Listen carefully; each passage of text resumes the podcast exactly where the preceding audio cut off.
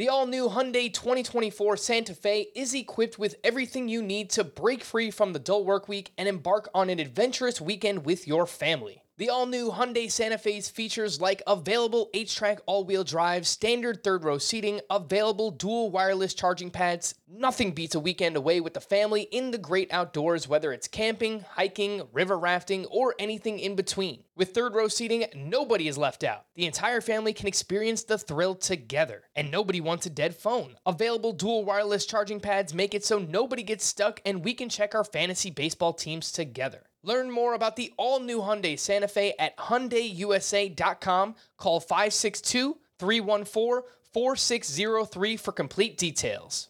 If you've ever been in the market for a new home, you know home shopping can be a lot. There's so much you don't know and so much you need to know. What are the neighborhoods like? What are the schools like? Who is the agent who knows the listing or neighborhood best? And why can't all this information just be in one place? Well, now it is on homes.com. As somebody who's been through this, I can tell you these features are so, so incredibly valuable. They've got comprehensive neighborhood guides and detailed reports about local schools, and their agent directory helps you see the agent's current listings and sales history. The area you live in is just as important as the house itself. You can get to know a neighborhood without ever setting foot in it. Say you're a really active person. You could find out about the nearest parks. Do they have a baseball field? Maybe you want to join a softball league like Chris and I play in. Also, Homes.com collaboration tools makes it easier than ever to share all this information with your family. It's a whole cul-de-sac of home shopping information all at your fingertips. Homes.com. We've done your homework. Welcome to the Fantasy Baseball Today podcast from CBS Sports. And first pitch crushing. Got a fantasy question? Email fantasybaseball at cbsi.com. Get ready to win your league. Where fantasy becomes reality. Now, here's Frank, Scott, and Chris. Bo Bichette, you beast. Welcome in to Fantasy Baseball today on Tuesday, September 2nd. Frank Stampfl joined by Scott White. Today on the show, we've got a long weekend to recap big performances by Bo Bichette, Dylan Cease. We've got more prospect promotions, little team name Tuesday for you later on in the show, and much more. But Scotty, how was Labor Day weekend for you, buddy? It was excellent. Nice. It was excellent. It got off to a good start with my uh, my alma mater scoring a big win opening weekend against the at the time 11th ranked Oregon Ducks. So I got the t-shirt on celebrating that win. repping. Looking for back-to-back championships.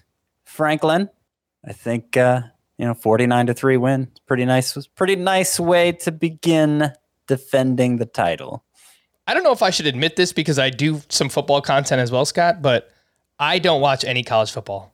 I just there's so many teams, there's so many players, there's so many conferences and during the NFL season, it's I need that one day of a break and that's Saturday for me. So it's I need a break from football one day and I just can't I can't do it, man. So I that's fine with me. Where did you go to college? I went to St. Francis College, so not nearly as big as uh, Georgia University or University of Georgia. How do you say it? University of Georgia. Yeah, not nearly as big. It's a small little school downtown Brooklyn. If you pass it on the street, you might think it's like a high school or something. It's, it's a pretty small school. But anyway, no one cares about my, where I went to college. Let's get into the weekend. Oh my good goodness gracious! If Do you I actually care, everybody cares. All right, fair enough. The St. Francis Terriers. I don't know how that works, but Actually, Scott, both of our mascots are dogs. I'm a terrier. Huh. You're a bulldog. How about that? Hmm. Let's do it. terriers. yeah, very fierce. Scarier terriers. All right, Scott. Oh my, Um, oh my goodness gracious! From the weekend, uh, I'll let you kick us off here. Yeah. Okay. Let's start out with a, the grand return of a guy we know well, Jack Flaherty of the Cardinals. His second return from a shoulder injury this season happened here on Monday. It went much better than the first. Remember, he, he did come back, I think it was at some point in June, and made three ugly starts went right back on the IL for a couple more months. And uh, you know, the the the rehab assignment building up to this Monday return, he he looked strong in that. So I'm not going to say it's a huge surprise. Also, he was facing the Nationals, so easy way to welcome him back. Jack Flaherty allowed just one earned run in five innings, struck out six, walked one, 14 swinging strikes on 91 pitches. Good whiff rate. But the most impressive thing about this start for Jack Flaherty, fastball was up nearly two miles per hour from when we saw him earlier this year, on average, two miles per hour. And uh, he looked more like the Jack Flaherty we we remember. So, you know, he has a second start coming up this week. If you weren't willing to chance it for two favorable matchups straight off the IL, I, I understand the temptation because because it was two starts and because the matchups were so good. Uh, you know, it, it was something I was recommending, and you know, so far so good. Yeah, I, I would say uh, I would say if you're in a daily lineup league, you will probably want to get him active for that next start because it's against the Pittsburgh Pirates. So right, uh, I'm not sure that the matchup would matter anyway, but obviously the Pirates, you want to get Jack Flaherty back in there. He looked really good, Scott. I watched some of the start. He reminded me of the Jack Flaherty of old, the velocity being up, as you mentioned. He averaged 94 miles per hour on the fastball in this one. That's the same amount that he averaged back in 2020, the shortened season. And it's a little bit below what he averaged back in 2019 when he had that ridiculous second half. I think he averaged 94.3 miles per hour then. So close enough. We'll take that you know, and for those who drafted or, or just picked Jack Flaherty back up, he could be a big uh, big addition here down the stretch. So get him back in your lineups if you haven't already. Scott, I'm going to take the low hanging fruit here. Not really much actionable, but gives us an opportunity to talk about Bo Bichette. We haven't talked about him much because, frankly, he's been a letdown uh, based on where he was drafted. He was you know a mid to late first round pick, but he did have a triple dong here on Monday. Three home runs in one game.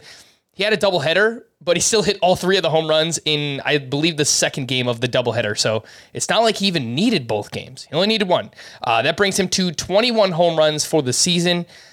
Just trying to figure out, Scott, what went wrong this year for Bo Bichette? You know, everything that I look at, it's a little bit of things just around the margins, but it's things that just kind of like add up a bunch of different little things. And it's that's how we get ourselves to you know, this middling batting average, a bunch of caught stealing this season, power down a little bit.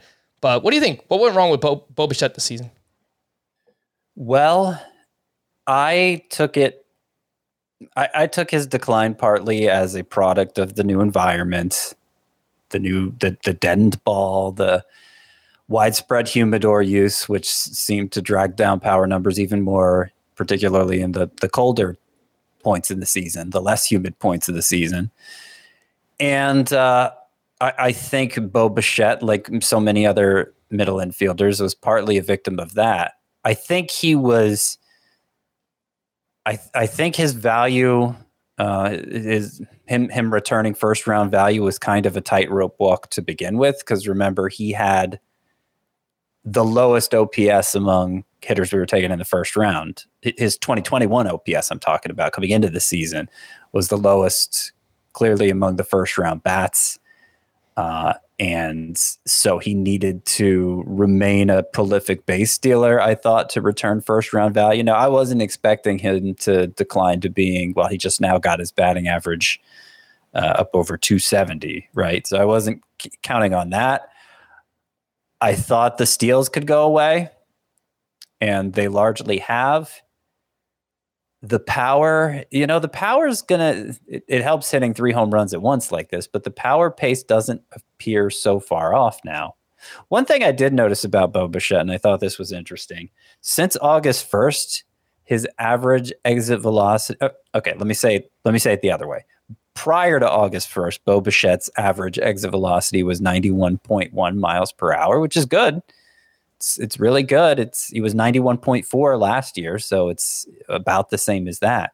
But since August 1st, it's jumped to 93.8 mm. miles per hour, which is it doesn't get much better than that. And so now for the for the season, his average exit velocity is a career high. His hard hit rate is a career high. and yet his expected stats don't look that different from the actual ones. So that's that's a difficult square to circle. I don't think that's how you say that. uh, it's hard to reconcile that. Let's just put it that way. And um, yeah, I I don't know. I'm hoping this the way he's hammered the ball recently is going to lead to this surge in production toward the end of the season so that we can still treat him like an elite shortstop heading into next year. But if that doesn't happen and you know he finishes with like 10 to 12 stolen bases, I don't know. He's going to be he's going to be somebody I might hesitate to draft. I don't know. Where would you imagine him going at that point? Round 5 in a roto league, round 4 maybe? He's still going to go high, I think. I mean, just based on his name value, team that he plays for, the prospect pedigree, we've seen him do it before. He'll go he'll go before round 5, probably like round 3, 3 or 4. Probably 3 in a roto league, 4 in a points league. Does that make sense? Yeah, I mean, I, I don't think I'd be doing it at that point because I, I don't he doesn't look like an obvious I guess to sum up what I'm saying, I know it was kind of all over the place. Bo Bichette doesn't look like an obvious underachiever to me this year. Like I, I, I, think coming into the year, you could see him this being a potential outcome for him, and, and certainly the underlying stats reflect what he's doing too, except for the fact that you know the exit velocity itself is so high. Oddly enough, Scott, his splits against lefties this year, something that really stands out. He's hitting just 235 with a 772 OPS against left-handed pitching. Last year, that was 340 batting average 950 OPS. That's a huge disparity. I mean, I, I don't know if there's a reason for it. I haven't read anything about that, but it just seems like something that's pretty odd this year for Bo Bichette. He also strikes me as one of these hitters who would be affected by the environment. It's got like a Nick Castellanos, a Freddie Freeman type. You look at Bo Bichette, he's not your typical slugger, I guess I would say, and as a result, I could see him being affected by the uh, by the decline in, in power. Yeah, in I mean, the only weird thing I keep harping on it is 90, 91st percentile average exit yeah. velocity, 93rd percentile hard hit rate. It's true. And yet, you know, 267 expected batting average, 433 expected slug. So I, I don't know if he, I don't know exactly what it is. I'd have to dig deeper than I have time to do at the moment. But yeah, it's it's that that's the one thing that gives me pause when just lumping Bo Bichette in with um, with some of these other middle infielders who've seen their power production decline. The biggest, and again, he's at 20, 21 home runs now, so the yeah. power production isn't the main thing that has declined with him. Yeah, I mean, if all goes well, I mean, he's he'll probably still wind up with twenty seven ish, you know, like upper twenties in home runs. I mean, maybe if he really goes off, he can get to 30. I, I don't think that's going to happen, but yeah, I don't think um, so. We're, yeah, we're in the last month here. That would be, it would take a, it would take an incredible fin- finish for that to happen. The biggest pitching performance of the weekend, Scott, goes to Dylan Cease, who came within one out of a no hitter up against the Minnesota Twins, and he finishes with a one hit shutout, two walks, seven strikeouts, 14 swinging strikes on 103 pitches here, and he drops the ERA to 2.13, 1.08 whip, uh, underlying numbers all pretty much line up with what Dylan Cease is doing. He's got 197 strikeouts now on the season with a 15.8% swinging strike rate. Scott, let's just say the season ended today. Who do you think he would rank higher for next season, Dylan Cease or Spencer Strider? I think I would have to rank Cease higher. I think so too, just because he's done it one extra season.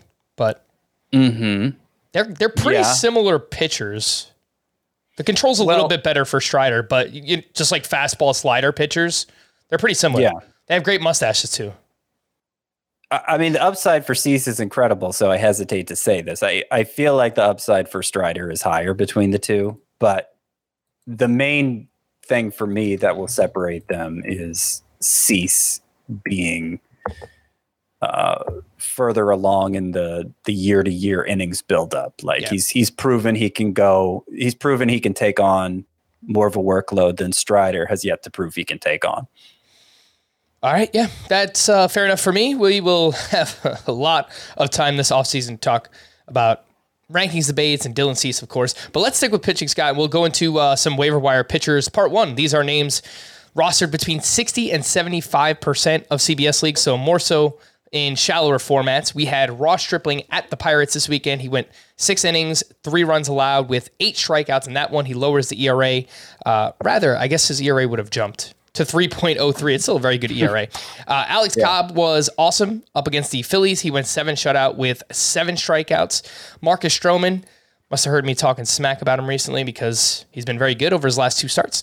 He was at the Cardinals. He went seven shutout with five strikeouts. And then Nick Lodolo, another strong start. He went six shutout with nine strikeouts against the Colorado Rockies.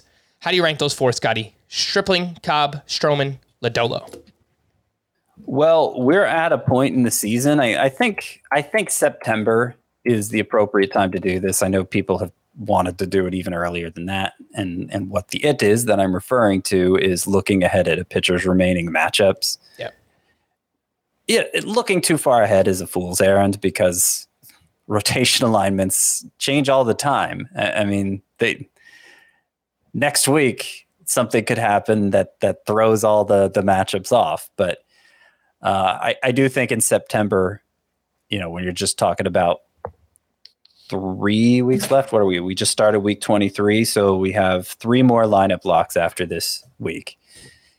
Uh, I, I, think it's okay to start doing that and basing your waiver wire decisions on that. And of these four pitchers, the ones, the, the one whose remaining matchups I think uh, are the most impressive is Nick Lodolo. And Lodolo himself has been impressive. You know, apart from this start against the Rockies, of course, that's a favorable matchup. Uh, it got his ERA below four for the first time this year. And not only that, but let's see if I can find the stat real quick. So in his past eight starts, Nick Lodolo has a 289 ERA, 114 whip, 10.2 K per nine. I mean, that's clearly I like that. The kind of numbers you're looking at. His remaining matchups are so he gets Milwaukee twice, team that's fighting for a playoff spot, but they're especially bad against left-handed pitchers. He also gets the Pirates. He also gets the Cubs. Mm. And his toughest matchup remaining on the schedule is probably the Red Sox, but that's not even saying that much. So I think Nick Lodolo is my favorite just based on that. Uh, Alex Cobb, I all things being equal, he would be my favorite because he's been basically since returning from the IL, he's been exactly what we hoped he'd be at the start of the year and and lived up to his expected stats and and all of that. But his matchups are especially tough. his next three are Dodgers twice and Braves. So uh, Dodgers, Braves, Dodgers to be more exact. And yeah. Yeah, it's it's pretty tough for Cobb. So he'll still be second on this list for me because I think he's good, but those matchups are tough and then Stripling and Stroman to round out the list. All right. Would you drop Reid Detmers for any of those names, Scott? I know he's slowed down here a little bit over his last three starts. He has a 5.14 ERA. I believe two of those have been against the Astros. So obviously some tougher matchups. What do you think about Detmers? Would you uh, drop him for Lodolo? I would do that. Yeah. I, I wouldn't drop him for any of these four. And I haven't looked ahead at his matchups. It, it it hurts that he only starts every sixth. He only takes every sixth turn, while most of these guys are taking every fifth turn. Mm-hmm. Um, but yeah, he has been pretty shaky lately. The slider still looks good. It's still the the velocity's still up on it. He's still throwing it a lot. It's still getting whiffs. So I could see Reid Detmers turning it around, but I think I would take both Nick Lodolo and Alex Cobb over him. So Detmers' last three starts have been against the Astros, the Blue Jays, and the Tigers. And I remember when he faced against faced up against the Tigers, a lot of people were upset that he uh, yeah. did not come through. But his start this week is actually at the Houston Astros once again, so it's it's a pretty rough go for Detmers. Like personally, I I probably would not want to play him there. So uh, I get it, and I would take Lodolo over him as well. Waiver wire pitchers part two. Scott, these are rostered between 35 and 60% of CBS leagues. Domingo Germán put together another solid start. He went six and two thirds, three runs allowed, two of those were earned. Only one strikeout, though. His ERA is now 3.12. Germán Marquez was at the Reds. He went seven innings, two runs, four strikeouts in that one. Over his last 10 starts, he's got a 3.39 ERA. Roansy Contreras was up against the Blue Jays. He went six innings, one run, five strikeouts, and he has been very good since returning. He's made four starts. He's got a 2.63 ERA with a swinging strike rate over 14%. And Dean Kremer was up against the A's. He went six innings of two run balls, six strikeouts, and he also has a 2.37 ERA over his last six. Scotty, how do you rank these four, or do you know any of their upcoming matchups? Because I, I, I don't. I don't. no. I don't. Uh, I happen to write about. I know the ones that I was looking up for my waiver wire column. Gotcha. That I wrote Sunday night. So if if I wasn't considering the pitcher for that, then I didn't look up the matchups remaining. So not knowing that, um, I will rank these for. I'll I'll say Germán Marquez, Dean Kremer, Roansy Contreras, Domingo Germán. We got both of the Germáns in there. So the Rockies won first, the Yankees won last. Dean Kremer, Roansy Contreras in the middle. Contreras is looking good, but of course he pitches for the Pirates, and that's that's difficult to overcome. I mean, the win is a valuable stat in fantasy. Yeah, that is true. Uh, Germán Marquez, obviously, I mean, he has his hurdles pitching in Coors Field. You don't really ever know when to start him. He's going up mm-hmm. against the Diamondbacks this week uh, in Colorado, so obviously don't really love that too much. I know Domingo Germán's going up against the Twins. I feel like people picked him up for a two start week recently and they just didn't drop him because I guess he pitched well, but yeah, the underlying number is not looking too good for Domingo Germán. Uh, Roansy Contreras has the Cardinals this week, and Dean Kremer has the Blue Jays. So, uh, honestly, it, where is he facing the Blue Jays? Uh, in Camden, in uh, Baltimore. Okay. Yeah. So I, that might go okay. Look, I, I, mean, none of these four is like a must-start pitcher if you pick them up. They're right. They're all they're all just round out your roster kind of guys, and you would certainly want to play the mat. Even with the top two I have here, Marquez and Kremer, you'd you'd want to play the matchups. But uh, Kremer's a fly ball pitcher, so Camden Yards should serve him well. Mm-hmm.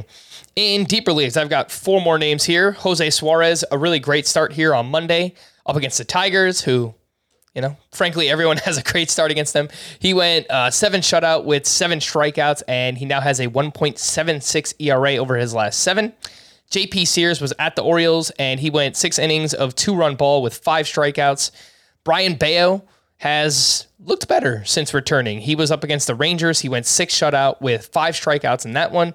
And then Adrian Martinez, who pitches for the Oakland A's, he was at the Orioles and he went six shutout with four strikeouts. His minor league numbers this season were very bad. He did pitch in the PCL, so worth mentioning. Uh, if you look at what he's done in Double A and below, the numbers are a lot better in the minors. So I don't know. Maybe there's something there. Uh, the name is Adrian Martinez. Uh, Scott, anything on these four in deeper leagues? Martinez, Bello, JP Sears, Jose Suarez. Well, Bello does seem to be trending the right way, and he clearly has the most upside of this group. So that's nice to see. I'm not at a point where I trust using him in fantasy. Suarez, I mean, this is a great outing for Suarez. We, we've been hyping up the slider specifically for Suarez. Uh, you know, excited when he throws it more, all of that so against the Tigers here, the slider was responsible for only two of Suarez's 15 swinging strikes. He got six on the fast or seven on the fastball and six on the changeup actually. And you know, I took another look at it. The changeup actually has a higher whiff rate overall than the slider. They both have a good whiff rate, so that's I think that's another point in Suarez's favor. If you can have two pitches with better than a 30% whiff rate, you know, it's not as good as a 40% whiff rate like like uh, some pitchers' best pitches, but it's still uh, you can still do a lot of damage with that. And went seven innings for the second time. Was against the Tigers, of course, and the other time he went seven innings, it was against the A's.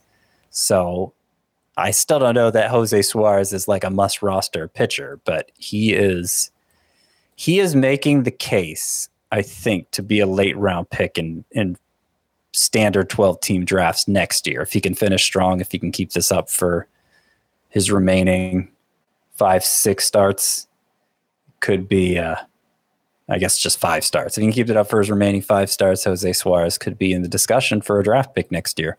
All right, let's wrap up our pitching conversation with some prospects, Scotty. Hunter Brown made his debut here on Monday, and it was a good one. He was up against the Rangers. He went six shutout with five strikeouts. And we also had Ryan Nelson make his debut on Monday for the Diamondbacks. He was going up against the Padres. He went seven shutout with seven strikeouts in that one. And then Cody Morris is a prospect with the Guardians. He made his debut on Friday, filling in for Zach Plesac, who went to the IL because he punched the mound after giving up a home run and he broke his hand, which is the most Zach Plesac thing that you could do. I mean, last year he broke his hand like taking his shirt off furiously, and now he breaks his hand punching the mound. So good job, Zach Plesac. Uh, Scott, anything Yeah. on? I mean, I, I imagine there is something on on these three pitchers, but are are any of them must ads? What do you think? Hunter Brown, Ryan Nelson, and Cody Morris. I don't think any of them are must ads. Hunter Brown would be, but I still think it's unlikely he sticks in the rotation to to finish out the season. He got this first start. Astros at some point, Justin Verlander is going to be back. Even with Justin Verlander out, they're going six man right now, right? To have Hunter Brown in there, and his most likely role in, in on the postseason roster would be in relief. So I I imagine they'll want to try him out there sooner than later. But this was an impressive start. I mean, Hunter Brown, like if Hunter Brown throws strikes like he did in this start, uh, walking just one in six innings and throwing 71% of his pitches for strikes, he's got a really bright future because the stuff is that like there's there's not much bad to say about the stuff. Uh, the fastball itself it can it, it pushes triple digits. Um, it's got a good spin rate. It's it's it's one of those fastballs that's capable of collecting whiffs on its own.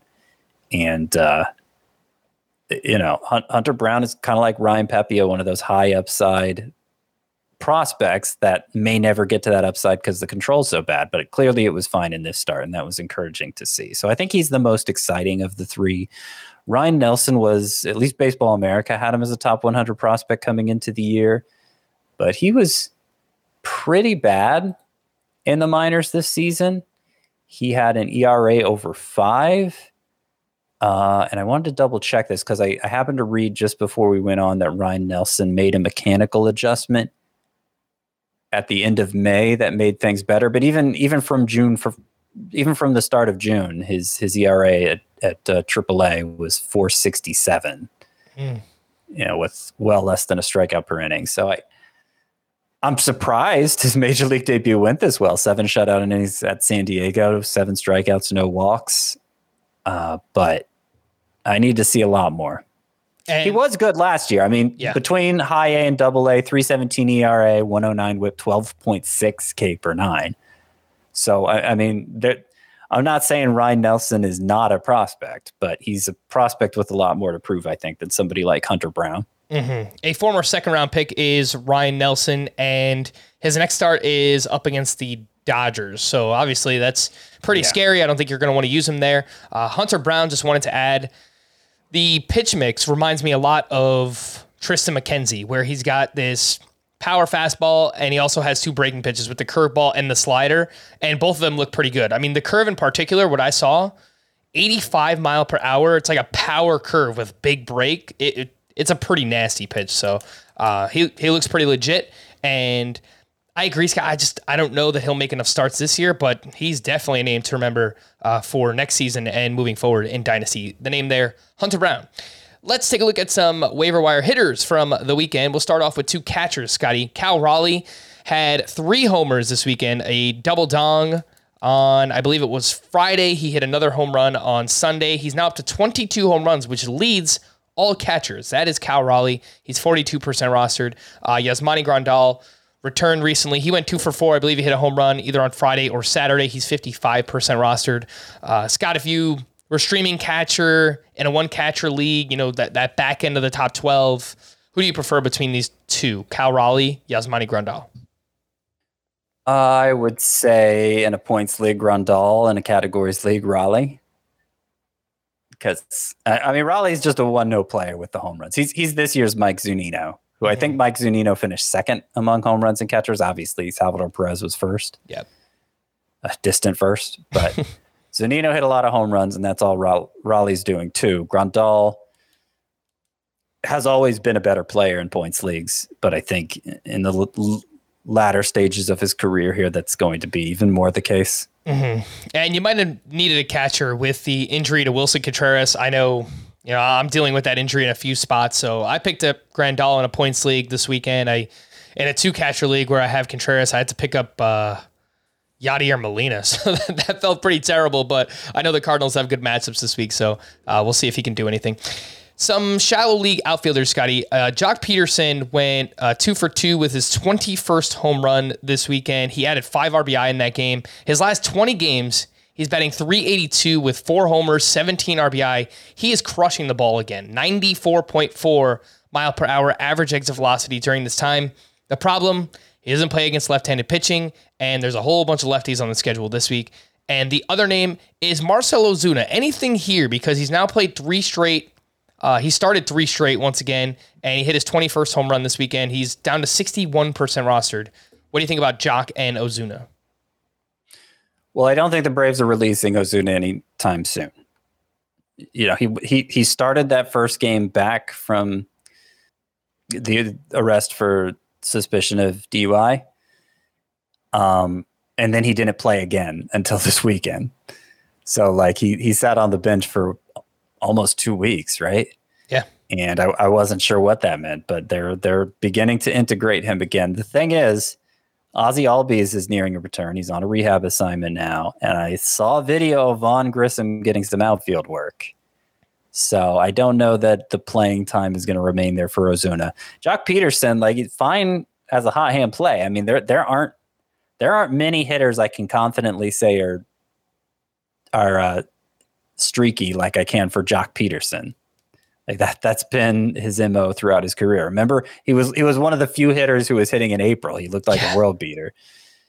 And then uh, predictably trailed off after that. And even though he doesn't start against left-handed pitchers, like the Giants are aggressive about bringing guys off the bench as as relievers come in. Like I remember we saw this with Darin Ruf too. Like he, would he, would seem to get a couple of bats every game, even when he didn't start. And I think that's going to hold true for Joc Pederson too. All right, let's uh, take a look at some deeper league outfielders, Scotty. We've got TJ Friedl had a double dong over the weekend. He is batting 275 with five home runs and six steals in 46 games so far with the Cincinnati Reds this season. That is a 16 homer, 19 steal pace over 150. So it's not nothing. It's kind of interesting. Seth Brown went three for four with a double dong. He is batting 227 with 19 home runs and eight steals. Uh, Michael A. Taylor over his last eight games, he's pretty hot. He went, th- um, he's batting 382 during that time, three homers, one steal, and then Lane Thomas went three for four with his 15th home run. Uh, I believe that was Saturday, and post All Star break, he's hitting 295, six homers, four steals. We mentioned him recently. He's playing really well. That is uh, Lane Thomas. He's 18% rostered. What do you think about these outfielders in, let's say, five outfielder leagues? Friedl, Brown, Michael A. Taylor, and Lane Thomas. Yuck is what I think. I don't I don't have great feelings for any of these guys. I mean, Friedl, I've I don't see it for Friedl. I know he's been hot, and there's something to be said for just playing the hot hand, particularly this time of year. But he, you know, 26 year old rookie uh, who even the minor league numbers, there nothing really stands out. He's kind of okay at every he was kind of okay at everything in the minors and and you know it's not like he's hitting the ball all that hard for as much success as he's had so far in the majors so i, I don't know that it's going to last long for tj friedl lane thomas i mean we've been down this road with him before but i guess i guess you know he's been hot enough for long enough that he would probably be the first i look at here seth brown will make a splash with home runs every now and then but when when it's when it's not going well, it's going very very poorly for him. His prior to this two homer game on Sunday, Seth Brown had hit 159 with no home runs over his previous 25. Wow, that is terrible. So probably don't want Seth Brown, and of course he does play for the Oakland A's, so that's uh, pretty bad as well. Some deep league middle infielders, Scotty Spencer Steer, the Reds prospect who we spoke about on Friday's podcast. He went two for two with two walks and hit his first home run on Friday. So it was a nice little debut for him. And then he went 0 for 7 across the doubleheader on Sunday. He's 11% rostered. Luis Garcia with the Nationals went 4 for 5 with his sixth home run. And in nine games since returning, he's batting 325, two homers, one steal. And then Elvis Andrus, I know it's gross, but he went 2 for 4 on Monday with his 11th homer. He's playing well. I mean, 16 games with the White Sox. He's batting 303, three homers, one steal, and he's led off in six straight. So, what do you think about these middle infielders, Scotty? Spencer Steer, Luis Garcia, Elvis Andrus. I'm most likely to roll the dice on the mystery bag with Spencer Steer. I mean, he had the best debut of any of the prospect call ups, right? Uh, his two hits on Friday were a double and a home run, the home run to straightaway center, also walked twice.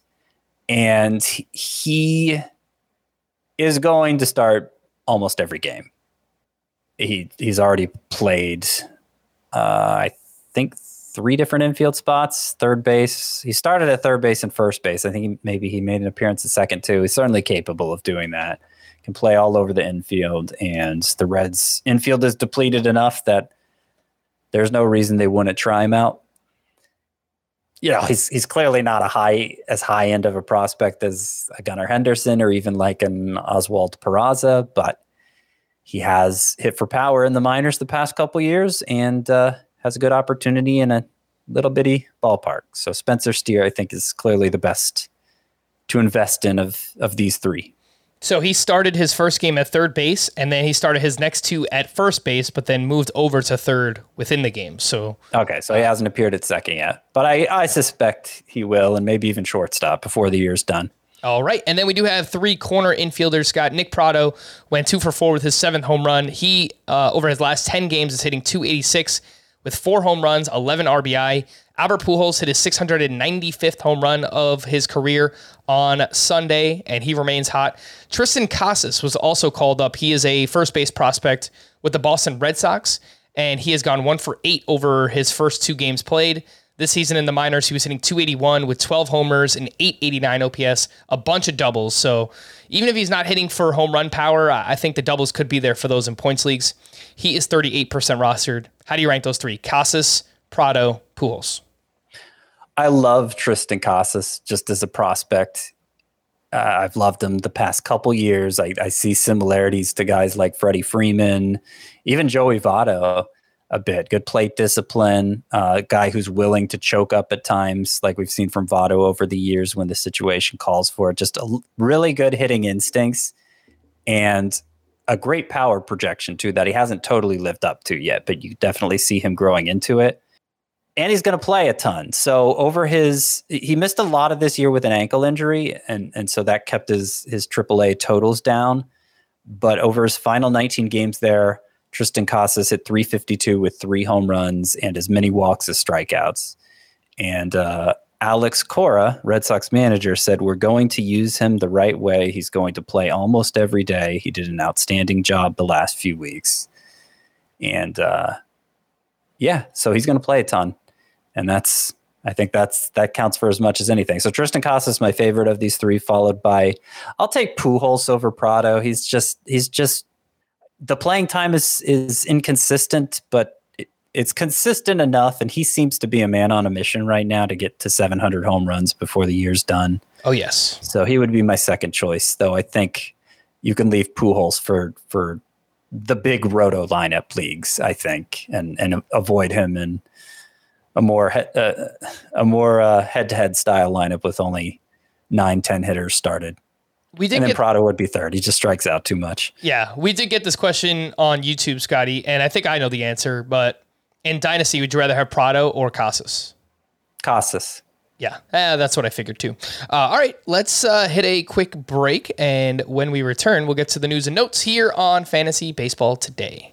Live Nation presents Concert Week. From now through May 14th, get $25 tickets to over 5,000 summer shows. That's up to 75% off a summer full of your favorite artists like 21 Savage, Alanis Morissette, Cage the Elephant, Janet Jackson, Meghan Trainor, Peso Pluma, Sean Paul, Sum 41, and many more for way less. Grab your tickets now through May 14th to see all of the artists you love all summer long for just $25 each. Visit LiveNation.com slash Concert Week to buy now. That's LiveNation.com slash Concert Week to buy now. Worn by players like Michael Harris to meet the demand of elite ball players, the New Balance Fuel Cell 4040 V7 is a versatile option. The 4040 V7 is built for the athlete who needs responsiveness and ability to cut and run at their full speed. The model features a fuel cell foam underfoot and a synthetic and mesh upper to provide breathability, comfort, and a snug fit as you round the bases. The fuel cell midsole features nitrogen infused foam specifically designed to propel athletes forward. Learn more about the 4040 at newbalance.com.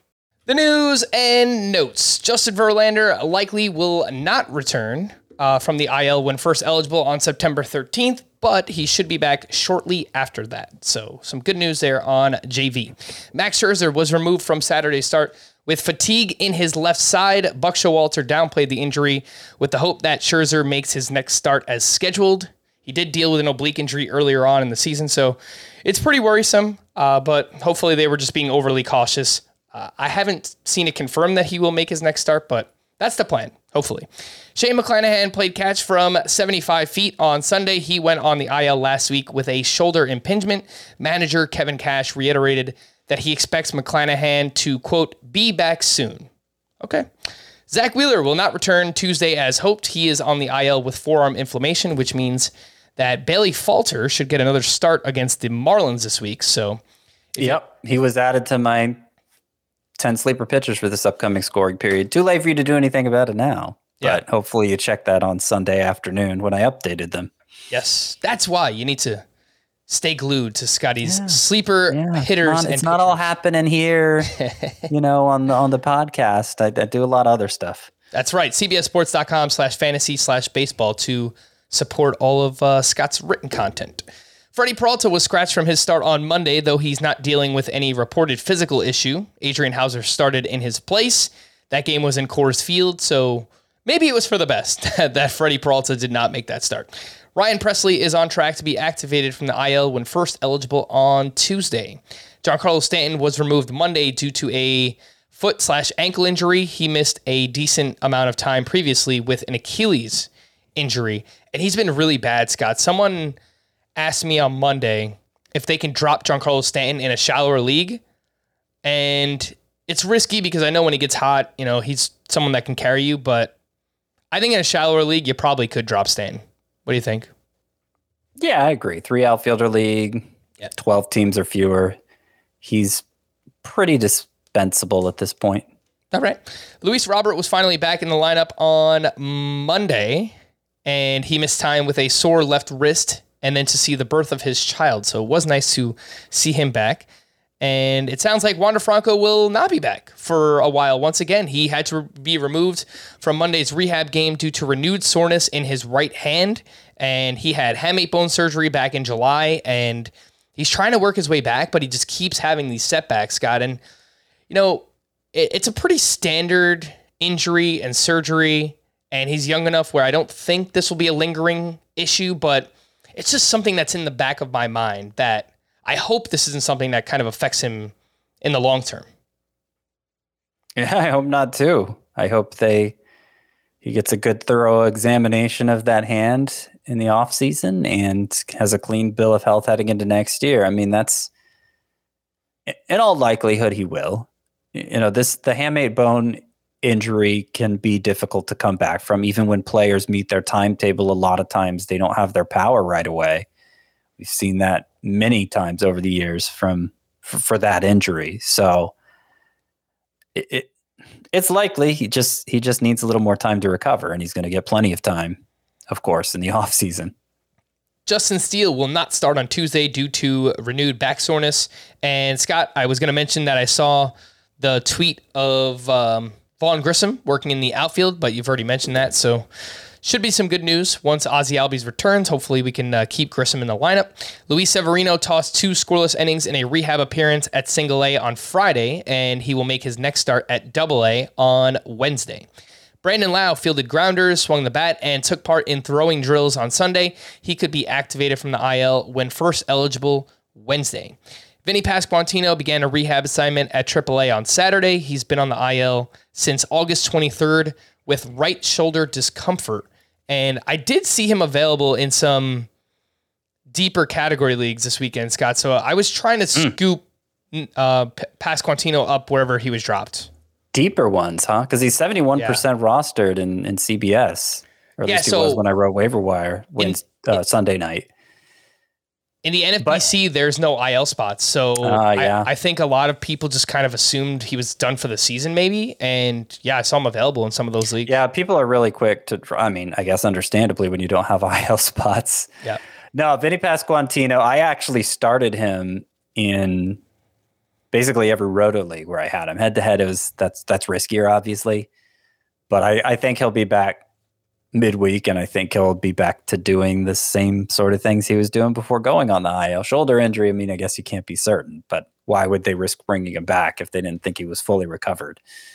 Yeah, he was he was crushing it before going on the IL. His last, let's see, I got the numbers right here since I did write about him in waiver wire. Uh, his last 17 games, Pasquantino hit 362 with five homers and a 1088 OPS, striking out just five times in those seven ga- 17 games Wow. and walking eight times. Vinny P, baby. Yep. Make it if it's between him and Triston Casas, give me Vinny P. Yes, let's do it. Nestor Cortes is in line to start on Thursday against the Twins. Hunter Greene will make a rehab start on Tuesday at AAA. He is on the IL with a shoulder injury and is 63% rostered. Scott, would you be looking to re add Hunter Greene if he was dropped?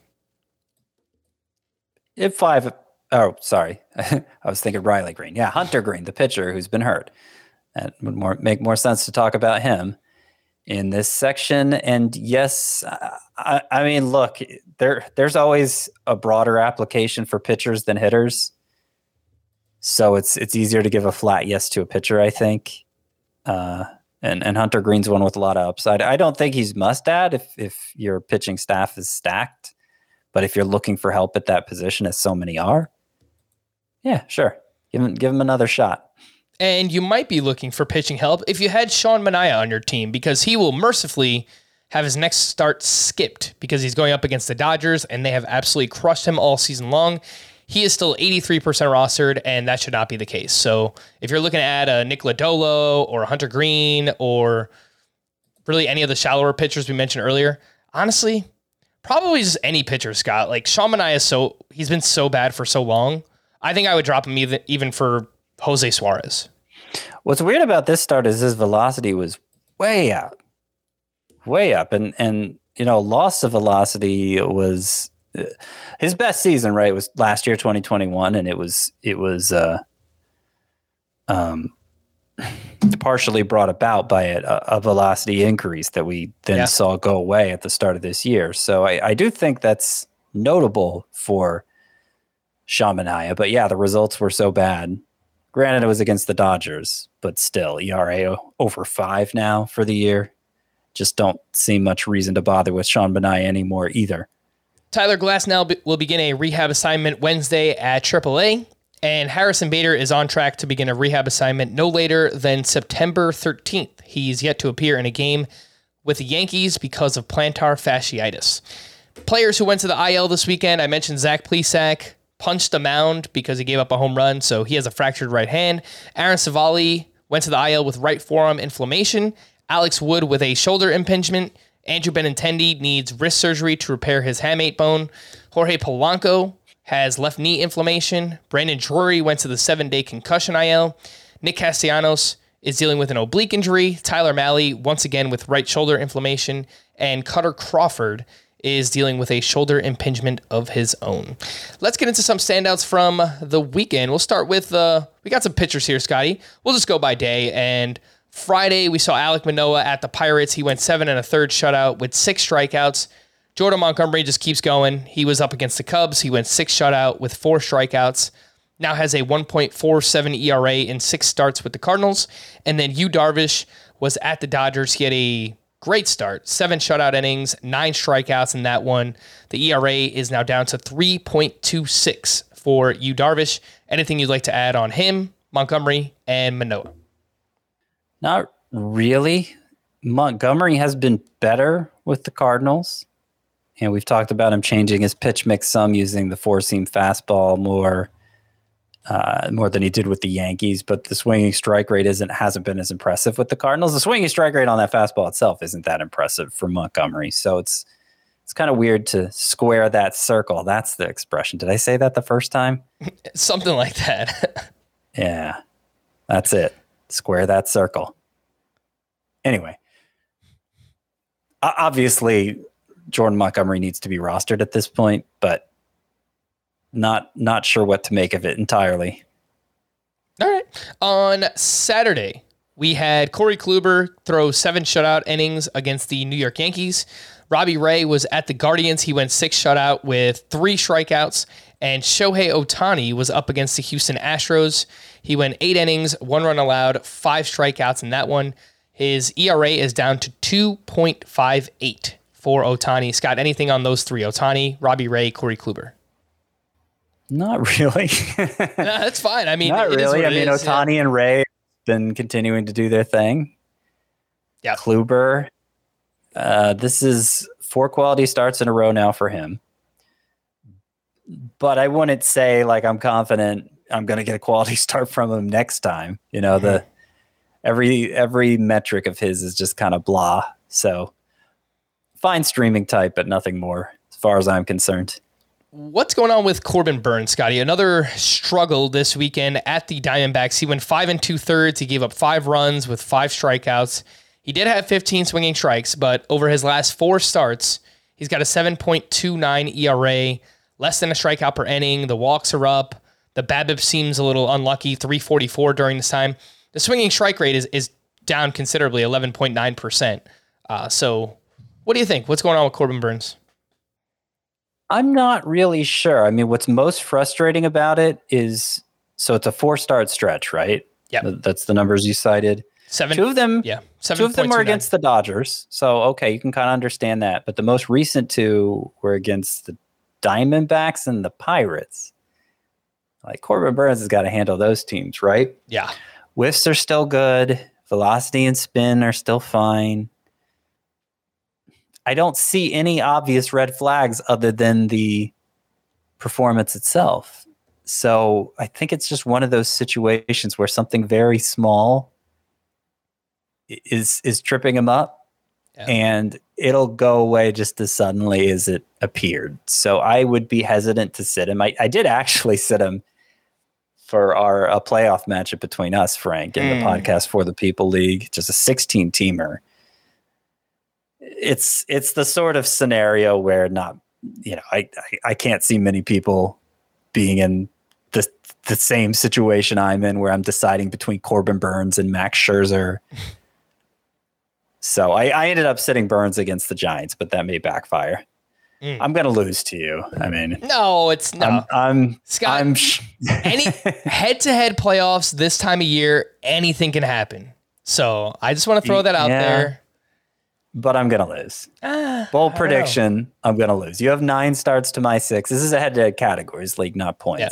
But still, nine starts to my six. You have good pitchers, and uh, yeah, I, I think I'm gonna lose. Your offense is clearly better than mine too. Yeah, we'll see. We'll we'll see what we've got. Sunday pitching standouts part one. Max Fried threw five no hit innings before uh, his start got a rain. The game didn't get rained out, but I think got shortened because of rain. He was up against the Marlins, uh, and of course those five no hit. He had six strikeouts in that one. Frankie Montas had arguably his best start with the Yankees. He was at Tampa Bay. He went five shutout with seven strikeouts. He had 23 swinging strikes in this start.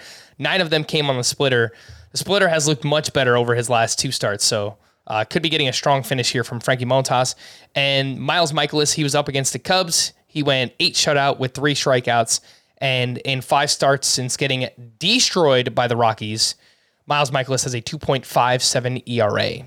Anything on him, Montas, and Fried? Yeah, I love the direction Montas is trending now. The splitter appears to be back. Remember, I pointed it out in his previous start where the, the final result was bad, but you know the the you could explain it.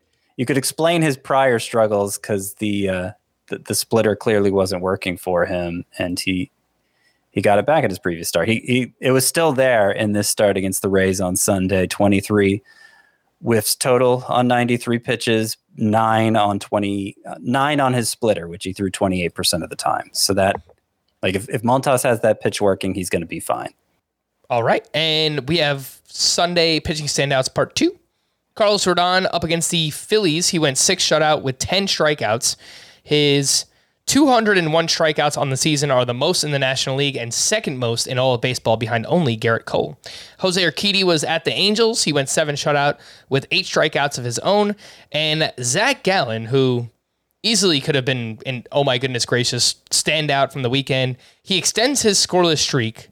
This one was against the Brewers. He goes seven shutout with seven strikeouts. And that's now 41 and a third straight scoreless innings pitched for Zach Gallen. The major league record all time is Orel Hershiser with 49 consecutive scoreless innings pitched. I don't know if he'll get there. I think he's got some pretty tough matchups coming up. Uh, at Colorado this week. Ooh, yeah, at Coors Field. So that's going to be a big test for uh, Zach Gallen. But anything on him, Urquidy, and Carlos Rodon? Yeah, I sat Zach Gallen in another league, another playoff matchup where it's another team where my pitching staff is ridiculous that you could actually think about sitting Zach Gallen, but didn't feel great about it. If he was starting anywhere other than Colorado, maybe not against the Dodgers either, uh, then I wouldn't have sat him. So yeah, Rodon. Uh, I wanted to point out for him. Remember, his velocity was down a couple miles per hour in his previous two starts. The results were good, but we were wondering, eh, is he kind of running out of steam here? Velocity was back up in this start against the Phillies. I almost said Eagles, but no, the Phillies. We're getting to that point, Scotty. It's yeah, it's tough. so yeah, Rodon, Rodon's still looking good. All right, we do have five names from Monday's action. Some pitching standouts. Kevin Gausman at the Orioles. He went six and two thirds, two runs allowed with six strikeouts. Michael Wacha, another strong start. He was at Tampa Bay, six innings, two runs, seven strikeouts there. Blake Snell now has four double digit strikeout starts on the season. He was up against the Diamondbacks, six innings, one run, 10 strikeouts to just one walk. He had 20 swinging strikes in that start. Lance Lynn, guy looks like he's just completely back. He was awesome at the Mariners, seven innings, one unearned run with 11 strikeouts. That's a season high for him. And then Martin Perez, bounced back at the Astros. He went seven innings, one run, five strikeouts there. Lots of names here, Scotty. Martin Perez, Lance Lynn, Blake Snell, Michael Wacha, Kevin Gausman. And these pitching performances are most fresh on my mind, so I might have the most to say about them. Okay, Lance Lynn. Lance Lynn, you say he he, he appears to be all the way back. Uh, the one thing that was lacking was the velocity was still down like a mile per hour or so from a year ago it was basically all the way back in this start at Seattle. 93.8 is what he averaged on the fastball last year. It was 94. Okay. Nice. His last seven starts now, Lance Lynn, 206 ERA, 0.8 whip, 10.9 K per nine, a 16.2% swinging strike rate. He's, yeah, Lance Lynn is back. I agree with that. Blake Snell. So his since July 1st, a span of 12 starts, Blake Snell is a 269 ERA, 121 hit whip, a, little high because there were two starts in there where the walks were out of control. Uh, but 269 ERA, 121 whip, 13.6 K per nine in a 12 start stretch, like I said, for Snell. In this particular start against Arizona, he threw his slider 39% of the time. It was responsible for 15 of his 20 whiffs. That's the most he's thrown his slider all year, 39%. Only two other starts did he throw it even 30% of the time. That's a formula for success for Snell. If we saw him really lean on that slider when he got hot last year too. So he might be able to find another gear here if he continues to do that. It's nice to see Martin Perez back down to one walk, especially at Houston. If you'll remember, seven of his previous nine starts, he issued three walks or more. That was kind of that kind of seemed to be how Martin Perez was going off the tracks, but looks like he's okay now. And Michael Wacha in five starts since returning from the IL, 234 ERA, 0.85 whip, 9.7 K per nine. The strikeouts are especially nice to see because even though he was succeeding before the IL stint too, 258 ERA overall, the strikeouts were lacking. And he's been doing a better job missing bats since returning. All right, let's get to some hitting standouts from the long weekend. On Friday, Travis d'Arnaud had a double dong. He is batting 265 with 16 home runs, 52 runs, and 53 RBI. He's been a really, really solid catcher for fantasy this season. That is Travis d'Arnaud. Moving over to Saturday, Jean Segura went three for four with his 13th steal. And since returning from the IL, he's batting 309 with two homers and five steals. Nate Lowe continues his hot streak. He hit his 23rd home run, and he is now batting 302 overall with an 855 OPS. Nate Lowe's OPS now is third best among qualified first basemen this season. It is now better hmm. than Pete Alonso. That's how wow. good Nate, Nate Lowe has been this season.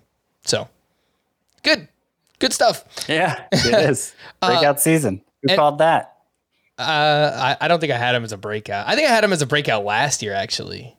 Oh, you were hyping him up on the podcast yeah. at least. I, I did. I liked him as a, as like a deeper sleeper, and I have him in a few of those like draft and hold leagues. Uh, NFBC they have these draft champions. You just set your lineup. Um, there's no waivers or anything, so I do have him in a few of those. So mm-hmm. good stuff. Uh, he's going to be an interesting one to rank for next season. MJ Melendez had a sock and a shoe on Saturday. He is batting just 223, but he does have 15 home runs and one steal and solid plate discipline. 12.5% walk rate. Definitely like that for Melendez. Ryan Mountcastle had a double dong on Saturday. He's now betting 245 with 21 homers and 73 RBI. Tommy Edman has four homers over his last eight games. And after a, it must have been like a two month lull for Tommy Edman, he has really come roaring back. So uh, you'd love to see that, assuming you have him on your fantasy team.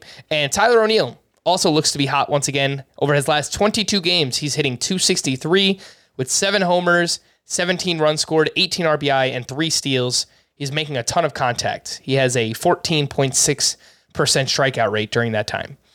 On mm. Sunday, Trevor Story went three for four with a home run, and in eight games since returning, he is hitting 483 with a homer, four doubles, and two steals.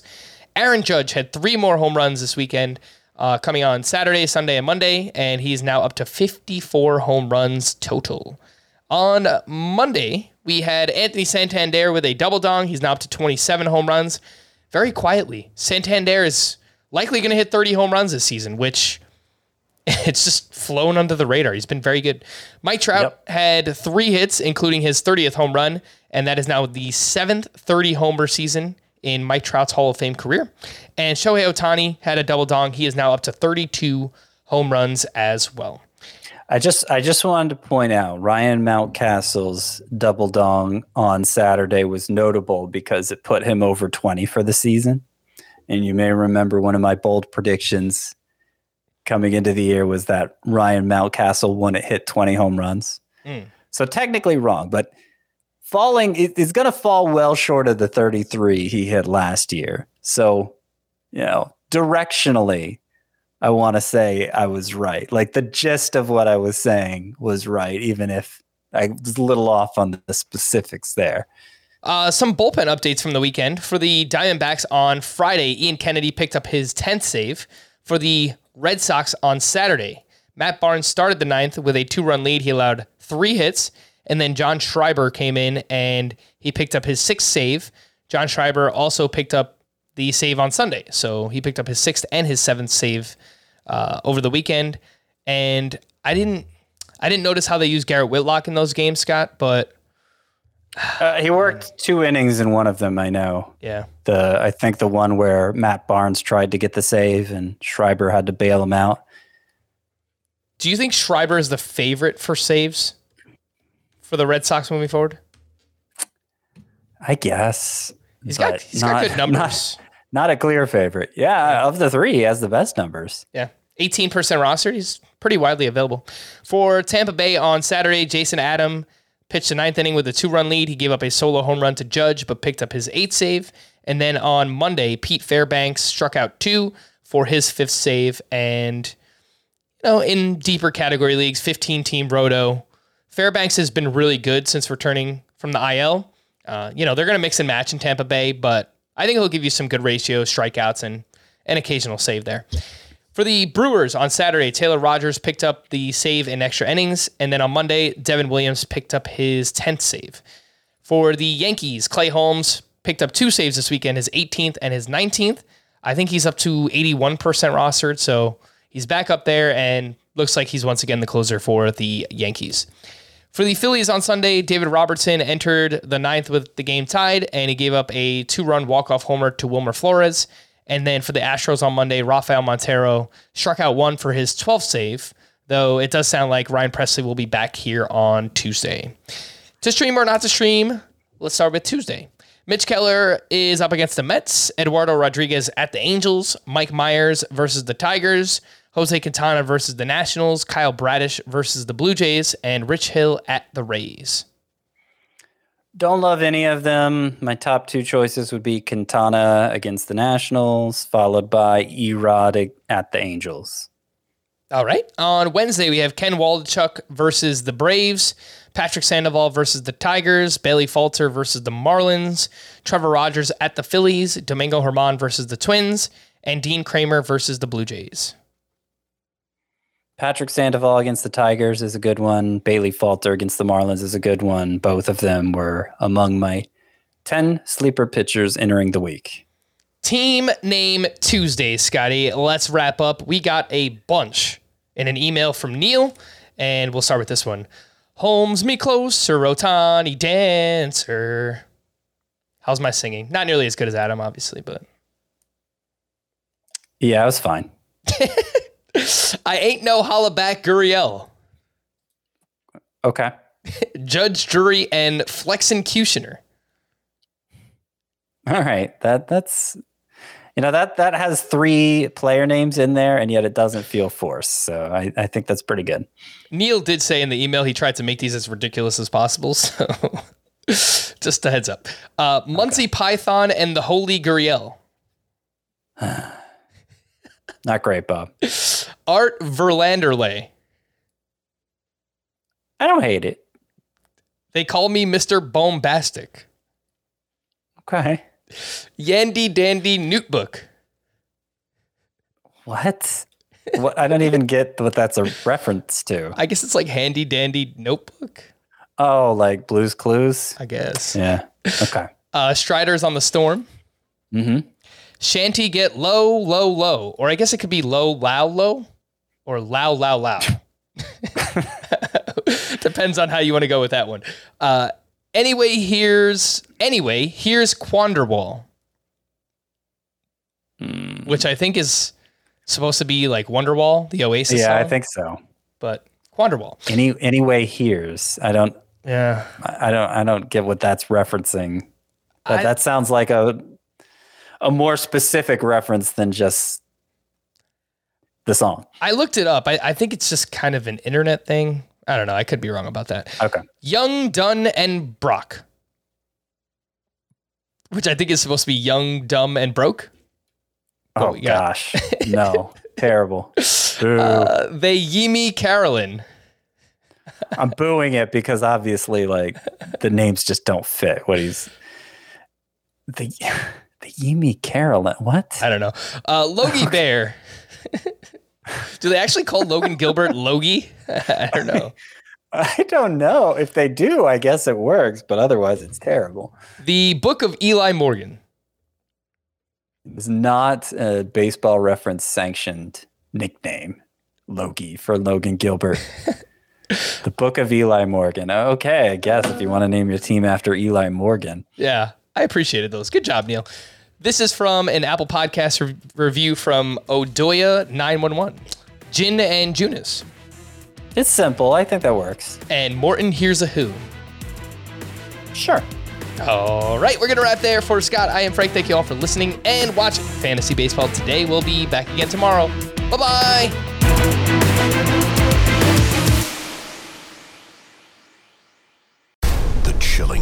Original docuseries on Paramount Plus. Why did he kill his family? The answer lies across the ocean in a woman named Sylvie. She's a can model. Where desire leads to deception I ended up spending twelve and fifteen thousand dollars a day. It was addictive. and obsession leads to murder. Who did this to your family? You can't really maintain a fantasy forever. Control all Desire. Now streaming on Paramount Plus.